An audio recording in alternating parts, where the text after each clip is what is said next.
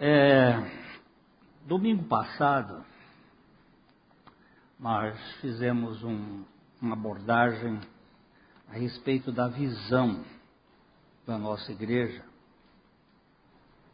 É, conhecer a Cristo, Jesus, a Jesus Cristo crucificado pessoalmente e fazê-lo conhecido em todo lugar, através da graça do Pai, pelo poder do Espírito Santo. E, e nós vamos falar hoje um pouquinho sobre a questão do quais os propósitos do viver cristão. Como é, por que, que eu existo como cristão? Para que, que eu existo como cristão? Qual é o propósito da minha vida como cristão? Então nós temos aqui Isaías vinte e seis, três, o profeta Isaías está dizendo uma coisa interessante. Vamos ler juntos? Tu, Senhor, conservarás em perfeita paz aquele cujo propósito é firme, porque ele confia em ti. Pai, eu sei que se o Senhor não firmar os nossos passos na Tua Palavra, nós estamos realmente incapazes de Te seguir. Portanto, pedimos em nome de Jesus, firma os nossos passos. Firma o propósito do nosso coração em Ti mesmo, para que em tudo Tu sejas glorificado. No nome do Teu Filho Jesus. Amém. Glória de Deus. Nós fizemos cinco marcas, cinco ah, degraus que poderemos usar como, como fundamentação para este propósito. Primeiro de todos é a glória de Deus. Qual é o propósito da nossa existência como cristãos neste mundo caído? O breve catecismo de Westminster começa suas perguntas assim: qual é o fim principal do homem? E a resposta é simples: o fim principal do homem é glorificar a Deus e gozá-lo para sempre. Nós, como cristãos, existimos apenas e tão somente para glorificar a Deus e gozá-lo eternamente. E gozá-lo aqui na terra é o princípio do céu. O Salmo dezesseis, verso dois, na nova versão transformadora, ele diz o seguinte, juntos: eu disse ao Senhor, tu és meu Senhor, tudo o que tenho de bom vem de ti. Tu és o meu bem maior, a outra versão diz. É absolutamente ah, indiscutível. Para que, que você vive nesse mundo como cristão? Qual é a finalidade da sua vida, da minha vida como cristãos? Aí para o céu, não tem nada com o céu. Ah, é pra, eu vivo para pregar o Evangelho. Não tem nada com pregar o Evangelho. Pode ser que sim, se for para a glória de Deus. Se não for para a glória de Deus, meu amigo, tudo que nós fizermos não tem valor nenhum. Lembre-se que o pecado é isso aqui. Todos pecaram, destituídos ou separados estão, ficaram da glória de Deus. E o que é a salvação? É o retorno do homem para viver para a glória de Deus. Quer comando, comendo ou bebendo ou fazendo qualquer coisa. Se eu fizer sexo apenas para satisfazer o meu instinto, eu estou fazendo errado. Se não for para a glória de Deus, está errado. Eu comecei logo bem rasteiro. Bem num instinto que é um instinto feroz. É tudo para a glória de Deus.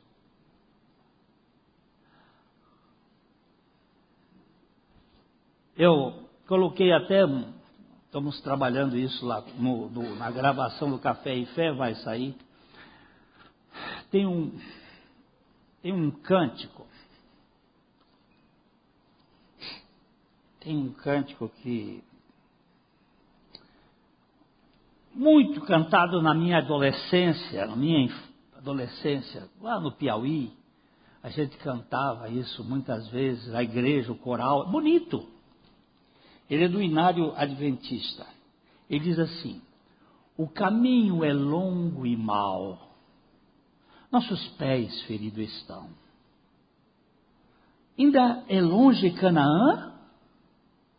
Ainda é longe Canaã? No deserto anelamos mais e mais sua proteção. Estará ainda longe Canaã? Estamos fracos, tão cansados, já viajamos por valados, por deserto abrasador, estamos fracos, tão cansados, estará ainda longe Canaã? Nós seguimos por deserto o caminho do cristão, ainda é longe Canaã? Ainda é longe Canaã. Quantas vezes tem faltado o nosso leite, nosso pão? Estará ainda longe Canaã? Ou em ninho de uma teologia revoltada para o ser humano. Olha só. Ele diz que os pés estão feridos. Nossos pés estão feridos. Mentira! Porque o pé do povo de Israel não inchou. A Bíblia diz isso. Nem as suas sandálias se desgastaram. Que negócio é esse? E quem foi que disse que faltou leite e pão? Maná todo dia? De onde vem isto? Vem que o mundo é ao redor de nós. Nós é que queremos receber a glória. Para onde foi o culto da igreja moderna? Saiu de cima do, do altar de Deus e voltou para nós. Vamos cantar um hino aqui para o nosso deleite espiritual. Virou vacaria, deleite. Que deleite espiritual é esse? Para o nosso enlevo espiritual. Que enlevo espiritual é aqui, rapaz? De quem, quem é que recebe a glória? Para quem vai a glória? Paulo levou uma surra por ter expulso o demônio de uma moça, ele e Silas, e estavam presos lá na coisa, na masmorra, lá na cadeia. O que, que eles estavam fazendo lá? Glorificando a Deus e dando-se por honrados por ter sido dignos de sofrer por causa de Cristo. Olha, eu sei que eu não vou andar muito não. O negócio é pe- para pegar. Vamos ficar uns dois, três dias nesse negócio aqui, vamos pegar. Esse negócio de glória do homem é um troço impressionante. Por que que se fica magoado? Por que que se fica crítico? Por que que se fica rabugento? Porque o que está em torno é a glória do homem.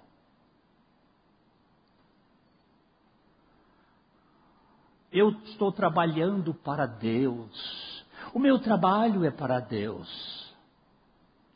Eu estou trabalhando para a glória de Deus, meu irmão. Aí vem o vento norte. Ou vem o vento sul. O vento norte é frio, o vento sul é quente. qualquer um deles, e tira, me tira do, do lugar. Não, você não vai ficar mais aqui. Aí eu saio. Eu dediquei a minha vida para o Senhor e ao que eles fizeram comigo. Uau! Para o Senhor ou para os homens? Lá no Rio de Janeiro, há muitos anos atrás, eu estava com meu sogro. Nós tínhamos ido ao Ministério da Educação. Eu já fui diretor de colégio, estava lá mexendo com problema de educação, de lei de diretrizes e bases. Aí voltando com meu sogro, nós estávamos andando assim, encontramos um pastor, muito amigo do meu sogro. Aí o pastor, ô Jader, veja o que a denominação fez comigo. Aí ele começou, eu dediquei minha vida, cinquenta anos de ministério, veja o que eles fizeram comigo. Agora eu sou uma casca de banana. Comeram a banana e jogaram a casca. Aí entramos no táxi e o meu sogro virou para mim e disse, meu filho, você viu aquela conversa do pastor? Para quem ele estava trabalhando? Para Deus? Ou para ele?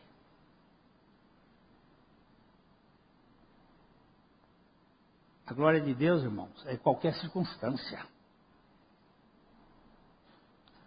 É em qualquer circunstância.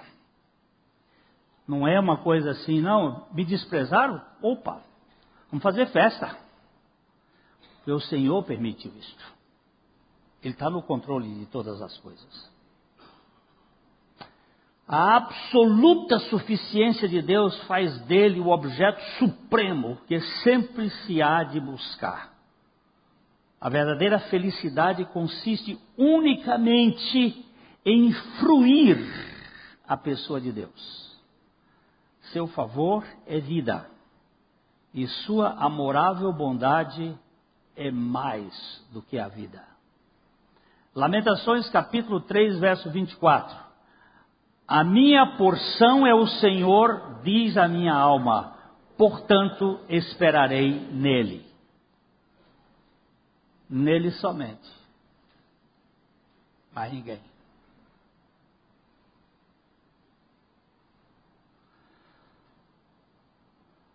A nossa, as nossas percepções do seu amor, da sua graça, da sua glória, são os principais objetos do desejo dos santos e os mananciais da sua mais elevada satisfação. Dizia A W Pink. O Salmo seis, Salmo quatro, seis e sete. Muitos dizem, quem nos mostrará o bem? Senhor, exalta sobre nós a luz do teu rosto. Puseste alegria no meu coração, mais do que no tempo em que se multiplicaram o seu trigo e o seu vinho. Esse salmo ele está dizendo que ele tinha mais alegria do que a alegria dos produtores, mesmo sendo seus inimigos, que estavam com o o paiol cheio, com os celeiros cheios, a alegria das tripas, como é dito assim, diz que o homem é alegre quando o estômago estava cheio, né? Aqui ele diz assim, ele, eles tinham muita alegria, mas eu sou muito mais alegre do que ele, porque tu puseste. E quando Davi escreveu este salmo, ele estava debaixo do cacete.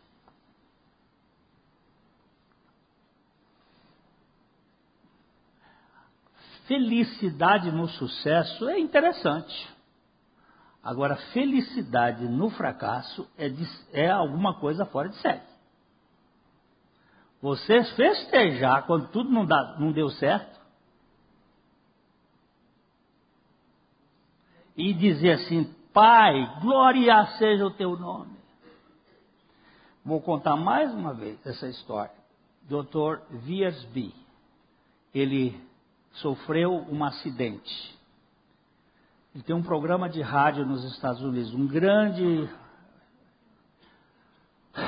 um grande pecador, servo do Senhor. Ia dizer o grande homem de Deus, mas vamos botar o lugar. Que Deus alcançou. Ele, escre... ele, ele, eu nunca me lembro, eu até preciso voltar ao... Eu não sei se ele sofreu dezessete cirurgias em quinze meses ou quinze cirurgias em dezessete meses. De qualquer modo, era cirurgia demais por um tempo longo. Ele ficou alguns, alguns meses pendurado naqueles pesos, porque ele teve fraturas aqui na, na coluna, e várias, foram várias fraturas. E durante todo este período, ele recebia uma carta, cada semana, uma carta de ânimo, de alegria, de contentamento. E o doutor Wiersbe, depois que ficou bom, ele, ele resolveu visitar aquele irmão que o abençoou por todos aqueles meses com as suas cartas. Pegou um carro com a sua esposa e viajou seiscentas milhas, seiscentas milhas dá mil, é, mil quilômetros, para visitar essa pessoa. E quando chegou lá, encontrou, era um jornalista, mas o jornalista era cego. E ele não tinha as duas pernas, porque ele era diabético. E, e ele, ele escrevia numa máquina que transformava os caracteres a braille em caracteres, ah, como é que chama esse nosso? É, fenício, essa, essas letras nossas, eu não sei. Hum? O alfabeto, é. Pelo, pelo braille ele fazia isso. Ele escrevia toda semana um número de artigos para os jornais. E ele tinha que cuidar da mãe, que estava com noventa anos, doente. E ele pagava, com o dinheiro que ele ganhava como jornalista, ele pagava uma mulher que cuidava dela, e ele fazia algumas coisas, cego, sem perna. E o doutor Wiersbe ficou três horas na casa dele e não viu um gemido. Não viu um ai, não viu um coitado, não viu o caminho é longo e mau e nossos pés feridos estão, ainda é longe Canaã. Não ouviu nenhum, tem faltado o nosso leito, nosso pão estará ainda é longe. Não ouviu nada disso. O que ele ouviu foi simplesmente o transbordar de Cristo na vida dele. Então ele escreveu um livro chamado... Seja alegre. To be glad. Nós estudamos com os homens esse livro. Que é a carta de Paulo aos Filipenses. Uma carta de quatro capítulos. Que tem dezenove vezes a palavra alegria, gozo, contentamento. Esta carta, esta... Esse livro, para mim, tem sido tapa na cara, para me acordar. Porque eu tenho tendência à lamúria, à lamentação.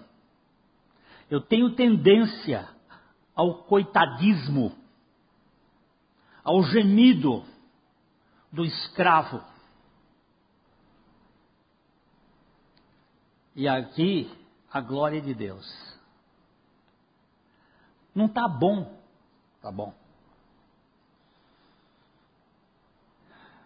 E o doutor Wiersbe disse, este homem não reclamava de nada, não gemia, não murmurava. Cego, sem perna, mãe doente, com todos os problemas, escrevia artigos, ganhava o dinheiro dele, ainda tinha tempo para escrever para os outros, porque quando o doutor Wiersbe ficou doente, ficou na cama, ele deixou de uma outra pessoa para falar pelo rádio e ele então passou a comunicar-se com ele através das cartas.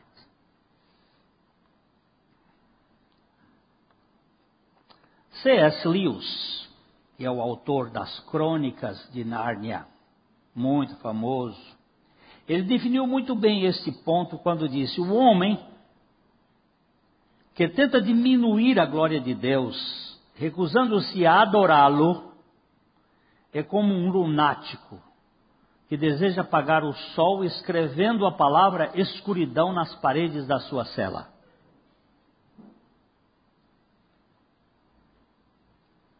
Não é possível glorificar a Deus sem adorá-lo e ser grato por tudo. Gratidão é uma das principais evidências da fé. Estávamos nós no Rio Paraná, no barco do pastor Abuchaim. Aqui alguns irmãos estiveram nessas viagens. Deixa eu ver quantos viajantes estiveram aqui. Um, dois, três, quatro, é. Alguns aqui ficaram. Era um barquinho, um barco, devia ter uns oito metros de comprimento, por um, dois de largura. Um, ali dentro tinha um porão que botava a comida. Mas ele era baixinho, ele é dessa altura assim, ó, mais ou menos. E tinha, a, fazia um, a, são... beliches, né? Você montava ali, quatro pessoas ficavam aqui, duas pessoas ficavam lá no, no camarote. E aquele teto de, de zinco, né? E o calor que fazia ali, e a muriçoca. Imagina quando o Carapanã descia assim, eles não vinham, eles vinham assim em, em, em bloco. Aquela horda. E um dia nós estávamos lá reclamando. Lá no que calor, que sol e tal. E, e, de noite para dormir. Quem dormia não tinha vento, fechava aquela coisa, bot, tentava botar aquela a, telinha, mas as bichas entravam. E, e nós estávamos reclamando. E ele gritou lá de, de si: esta reclamação não agrada ao ouvido do Senhor. Suas lamentações, suas lamentações. Opa!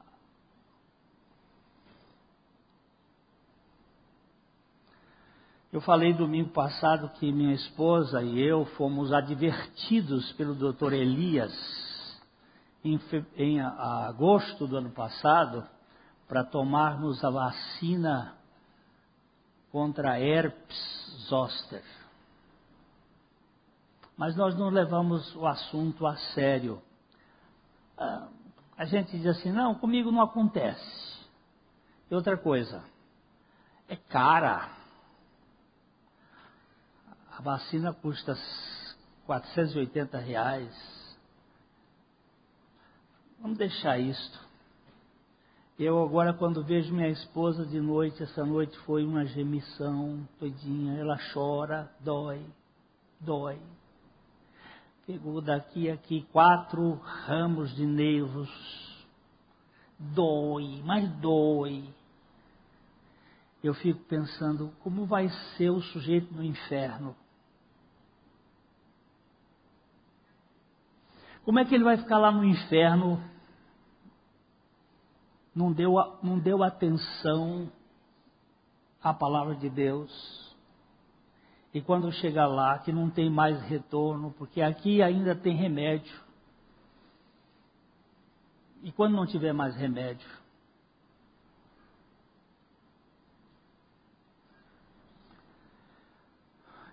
E você tiver que ouvir todas as palavras que você... Porque diz que uma, uma das coisas do inferno é que você vai escutar tudo que você falou. Um dos, uma das torturas do inferno Eu não sei onde acharam esse texto na Bíblia, mas eu li isso de um teólogo. Eu tenho procurado ver, para ver onde é que eu acho lá, mas de qualquer modo é bem interessante. Você ouviu, que, porque tudo que você falou até hoje não desapareceu do espaço.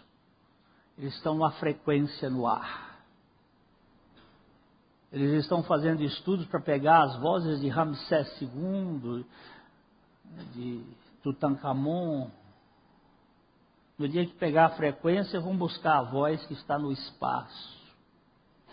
E tudo que você e eu falamos que não glorificou a Deus, que chamou atenção para nós, isso vai, vai, nós vamos dar conta pela palavra que nós falamos.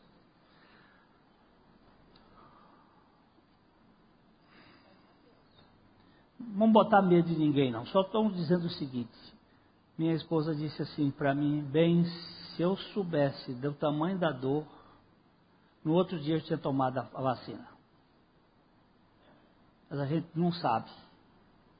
Gente, glória de Deus, não é porque Deus é vaidoso que está querendo glória para Ele. Não é que Deus é um, é um cheio de si mesmo, que diz assim: não, olha para mim. É que ele diz o seguinte: se você não der glória para mim, você não pode se reabastecer. Subindo aqui a Rua Tupi, morava na, na Rua Santo, subindo a Rua Tupi, encontrei um médico, também advogado. Ele olhou para mim e disse assim: pastor Glênio, Deus é muito vaidoso. Ele quer a glória só para ele. Por que esse... Esse Deus quer só a glória para ele? Eu digo: doutor, ele não é, não é que ele seja vaidoso, não. Naquele tempo era um Motorola, o radinho, o telefone. Era um tijolo é, desse tamanho aqui, que a, durava umas três horas, não era, Gilberto? Umas três horas aí, aí você tinha que ir lá e botar energia. Eu perguntei para ele: doutor, Este, este telefone celular do senhor aí, a cada três horas tem que carregar. Sabe por quê? Porque ele não pode... Eu, naquela ocasião eu disse que era... Ah, mas é Furnas. Eu, tava, eu, disse, eu falei que era Itaipu. Eu disse: ele não pode viver sem Itaipu. Porque a vida dele... precisa ser reabastecido por Itaipu, mas depois eu soube que é Furnas, aqui no Paraná é Furnas. Você tem que enfiar e plugar em Furnas. Furnas está lá, mas tem... Furnas está aqui, Furnas está aqui, Furnas está aqui. Se não plugar, ele morre. Não é que Furnas é vaidosa, é que toda a energia vem para cá, vem de Furnas. Não é que Deus é um, é um ser vaidoso, é que Deus sabe que sem Ele você vai morrer. Aí ele olhou assim para mim: eu nunca tinha pensado nisso. Eu disse: pois pode pensar agora. Sem Deus o Senhor não é nada, não é sem religião, não é sem catolicismo, não é sem protestantismo, não é sem evangelicismo, é sem Cristo e sem a glória totalmente para Ele. Está acontecendo isso que eu não gosto. Não é bom, mas a Bíblia diz: em tudo, dai graças. Ele não diz por tudo dai graças, mas em tudo. Não estou dando graças pela morte, eu estou dando graças em meio à morte. Senhor, eu te agradeço por todas as circunstâncias da minha vida. Gratidão é uma das principais evidências da fé, ok? Agora só uma coisa, é, Salete, você é, é personal trainer, né? Você é professora de educação física, você pega umas mulheres na rua, eu já vi você andando com elas, botando elas para andar, né? Exercício físico é importante, né? Muito. Se você não fizer exercício físico, atrofia, não é?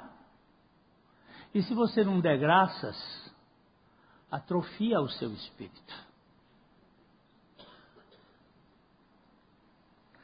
Exercício espiritual.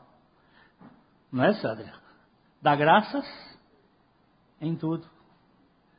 Esse cara aqui, eu, eu acho interessante que ele, o Ulisses, ele, quando pergunta para ele, Ulisses, como é que você está? Muito melhor do que mereço. E aí ele, ele vai, vai batendo os cartões dele, todos tem ligação com esse negócio de Cristo, de Senhor. Eu dou graças por tudo. Sempre está bom, Ulisses? Pela graça e misericórdia de Deus. Mas sempre está do jeito que você queria? Sempre do jeito que ele quer. Pronto, olha só. Não é do jeito que eu quero, sempre do jeito que ele quer. Então, gente, eu li uma frase que adaptei. A frase, quem não tem quase nada, normalmente agradece por quase tudo. Mas quem tem tudo o que precisa, normalmente reclama por nada. E critica por quase tudo. Uma pessoa ingrata e crítica não pode glorificar a Deus. Pode? As duas coisas são... Água doce e água salgada não vêm da mesma fonte. Como é bom. Eu não estou preocupado não, porque eu acho que eu não vou sair desse hoje. Aí vou ficar domingo que vem, vai no outro. Mas como é bom você conviver com gente agradecida e gente alegre. Não é? Outro dia eu vi um, um, uns meninos dizer assim, eu não vou na casa da minha avó. Aí eu disse, por que você não vai na casa da sua avó? Pensa numa velha chata. Pensa numa velha que só reclama. Ela passa o tempo todo reclamando. Porque é o seguinte, quando você é reclamão na juventude, você passa a ser a enésima potência de reclamação na velhice. Aí dobra, triplica, quadriplica, faz, multiplica, faz um troço sem tamanho. Fica um negócio, um amontoado. Eu disse, mas vocês... Vocês podiam ir lá e ajudar. Disse, mas pastor, aquilo ali não tem jeito. A véia é chata. Ó. Vocês conhecem alguém assim?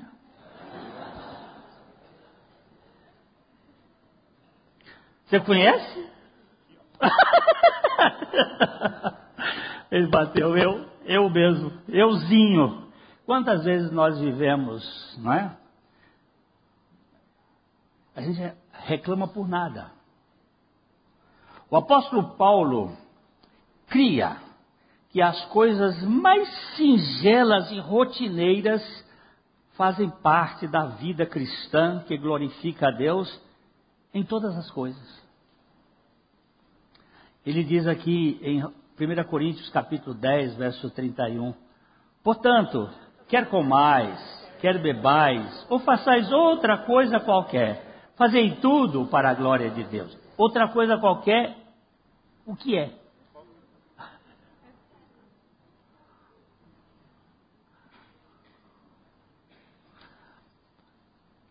Um dia desses, eu vi um marceneiro batendo um prego.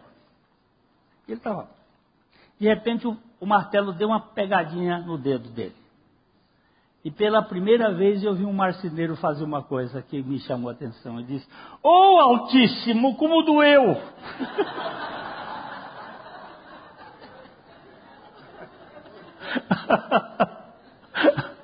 Eu achei muito...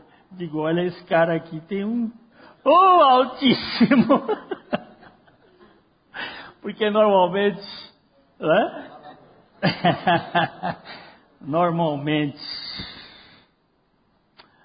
para Oswald Milligan, adoração é dar ao Senhor a glória que lhe é devido como resposta ao que Ele nos revelou e fez em Cristo Jesus, em, no seu Filho Jesus Cristo.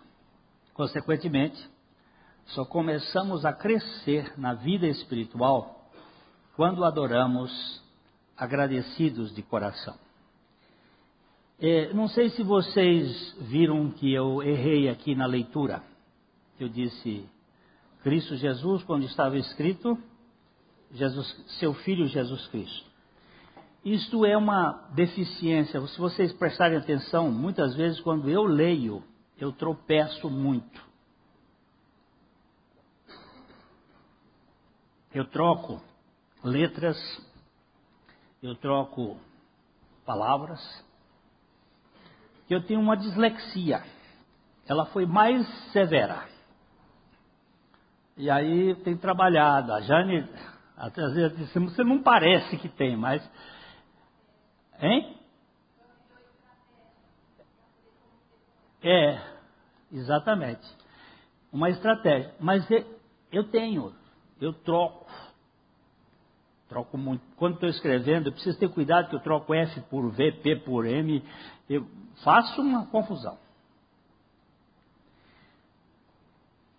Mas ela é, ela é uma realidade. Eu tenho que dar graças a Deus por isto. Eu tenho um sobrinho, sobrinho não, é primo, ele, ele tem uma porção de defeitos. Você pensa uma pessoa que não tem mais lugar para tatuar, né? Ele está todo tatuado e ele tem uma série de coisas, mas ele creu, ele creu no Senhor Jesus. E ele, ele pinta com a caneta do Bolsonaro. Ele pinta a, a bique. Ele, hoje ele está em Niterói, está lá em Niterói com uma vernissagem dele lá, espetacular. Ele gosta de bike e pinta bike. Pensa num negócio bonito, as pinturas dele. E veio uma... a curadora do Museu de Arte Moderna no Rio de Janeiro, fez uma declaração sobre ele e diz assim: o Laércio, ele é um cristão autêntico, é simples, ele dá graças por tudo.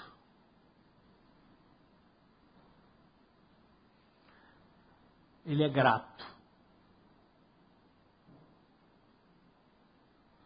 Se você olhar dizendo assim, não, ele é um menino excepcional, excepcional mesmo de gratidão.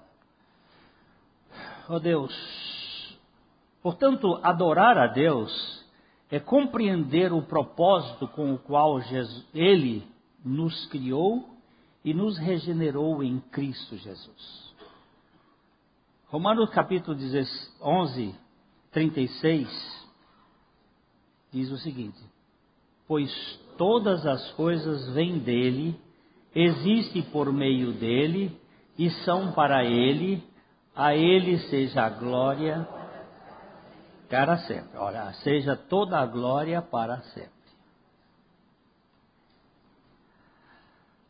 A felicidade não é o propósito principal da vida cristã, mas a santidade. E esta só se desenvolve num coração grato, que glorifica a Deus nos menores, nas menores coisas da existência. Era só isso que tinha. George Müller, o homem que marcou uma história na Inglaterra. Um pouquinho da história de George Müller. Jovem revoltado, mãe morreu cedo, pai muito duro, luterano bem pesado, duro. Se tornou um moço revoltado, até os vinte e um anos era uma, um, né, vou dizer a expressão mais... mulherengo, cachaceiro, viciado. Um dia, numa leitura bíblica, numa casa, Deus o salvou. George Müller começou um tempo uh, querendo saber como é que ele podia viver para a glória de Deus. Passando na frente de uma loteria, ele viu que estavam vendendo bilhete de loteria. Então ele disse assim: Deus, eu vou comprar o bilhete. se eu ganhar o primeiro prêmio, eu vou viver pela fé na tua palavra. Vou dar todo o dinheiro para os pobres. E não é que ele ganhou? E não é que ele deu tudo? E ele passou a viver confiando só no Senhor. Um dia, ele era pastor de uma igreja em que o salário dele era pago pelos bancos. Aqui tinha o banco da família Mizubishi. Mizubushi. Ali tinha o banco da família Bespalhoc. Ali tinha o banco da família Scarpim. Ali, cada família tinha o seu banco e eles davam, os bancos da frente valiam mais. E assim de trás valiam menos. Então, cada pessoa, cada família pagava, chegava, comprava, pagava aquele banco e o salário dele vinha dos bancos. E ele um dia disse assim, isso não está certo. Isso é comércio. Ele foi lá na rua, apanhou uma caixa de maçã, aquelas caixas de madeira de maçã, que eram trazidas maçãs em umas caixas. Aí fez um cofre, botou um cadeado, entregou ao tesoureiro da igreja e disse, de hoje em diante, eu vou viver por aquilo que Deus mandar.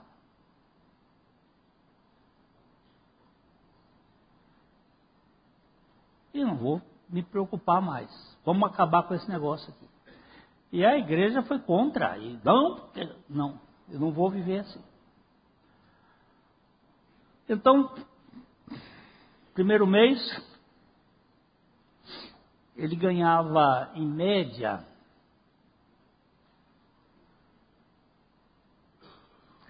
cinco libras por mês. Agora, pense libras naquele tempo. Não, não pensa de libras hoje. Primeiro mês, nenhum penny. Nada. Segundo mês, nenhum penny. Penny. Terceiro mês, nenhum penny. No início do quarto mês, chega o tesoureiro e disse assim, senhor Müller, o mês passado é penny, depois o penny é o quê? Hein? Hein? Hein? Não, entrou como se fosse dez, mas não era nenhuma libra, era um dez, um dez por cento da libra, entrou tal, tanta assim. Mas eu fiquei com vergonha de trazer para o senhor. Aí ele diz assim, você ficou com vergonha do que Deus mandou? Se era tudo isso que Deus queria que eu tivesse, era tudo isso que você tinha que me entregar.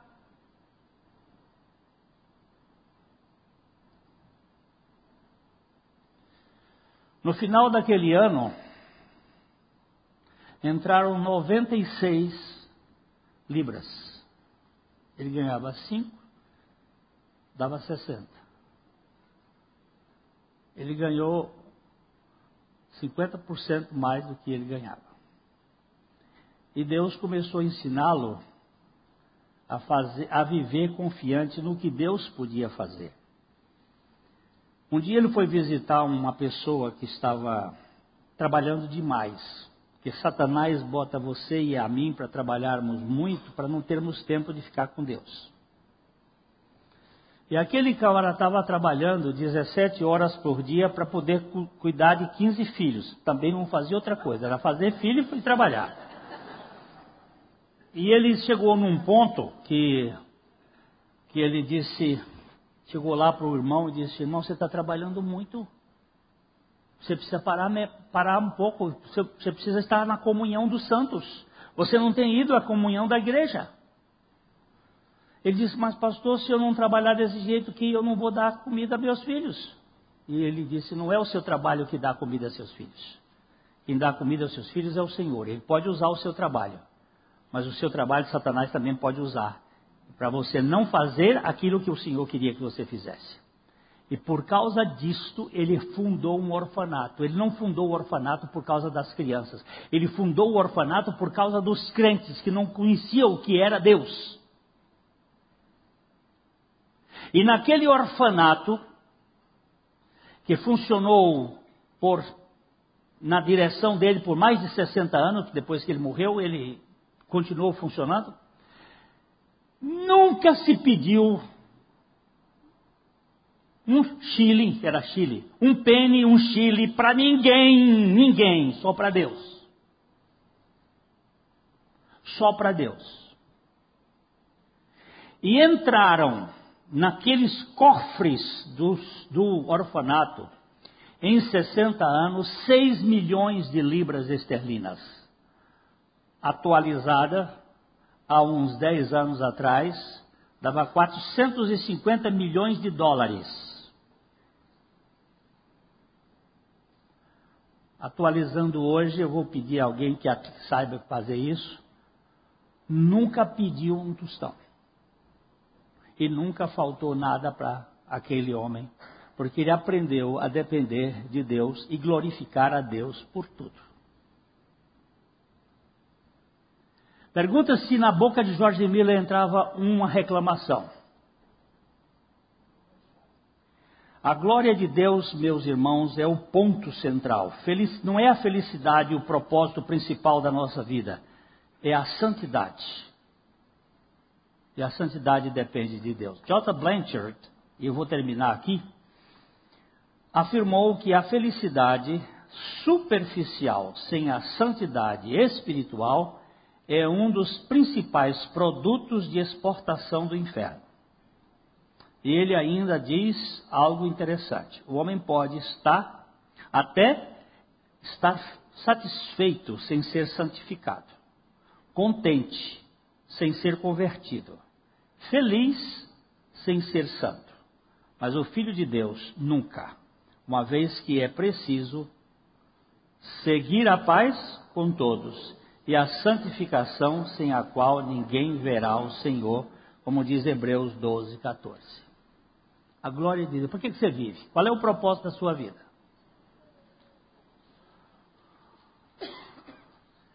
Ah, eu vivo eu, eu vivo para a glória de Deus.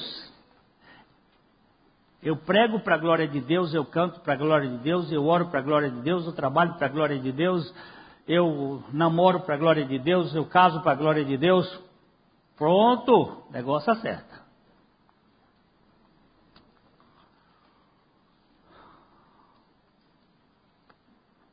Nós vamos pedir agora que você que